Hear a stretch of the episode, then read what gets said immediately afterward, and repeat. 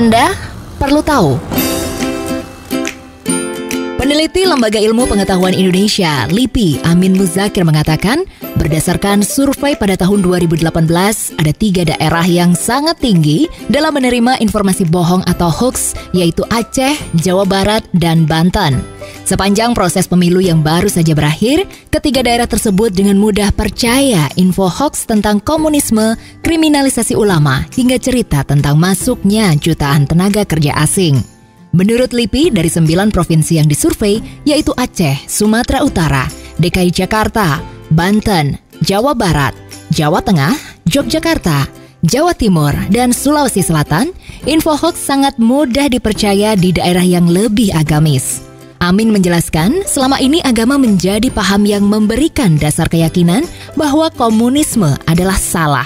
Dan isu ini digunakan oleh Orde Baru untuk mengkampanyekan anti-komunisme. Dari setiap provinsi diambil 200 responden yang masing-masing diberi beberapa pertanyaan seperti teori bumi datar, masuknya tenaga kerja asing, kriminalisasi ulama, dan bangkitnya PKI. Dari pernyataan-pernyataan itu, yang paling banyak diketahui dan dipercaya oleh responden adalah tentang kriminalisasi ulama, bangkitnya PKI, dan masuknya tenaga kerja asing. Amin mengapresiasi beberapa daerah yang memiliki pengaruh Nahdlatul Ulama atau NU sangat kuat, maka daya tahan terhadap isu hoax juga menjadi sangat tinggi seperti yang terjadi di Jawa Timur. PBNU diketahui dengan tegas menolak sejumlah isu yang ditengarai sebagai hoax. Demikian juga dengan Muhammadiyah memilih ambivalen terkait isu hoax dan tidak memihak serta mendukung isu-isu yang ditengarai merupakan kabar hoax. Beredarnya isu hoax memang bisa menjadi masalah – mengingat masih banyak masyarakat di akar rumput yang tidak punya referensi dasar untuk mengecek sebuah informasi apakah benar atau tidak.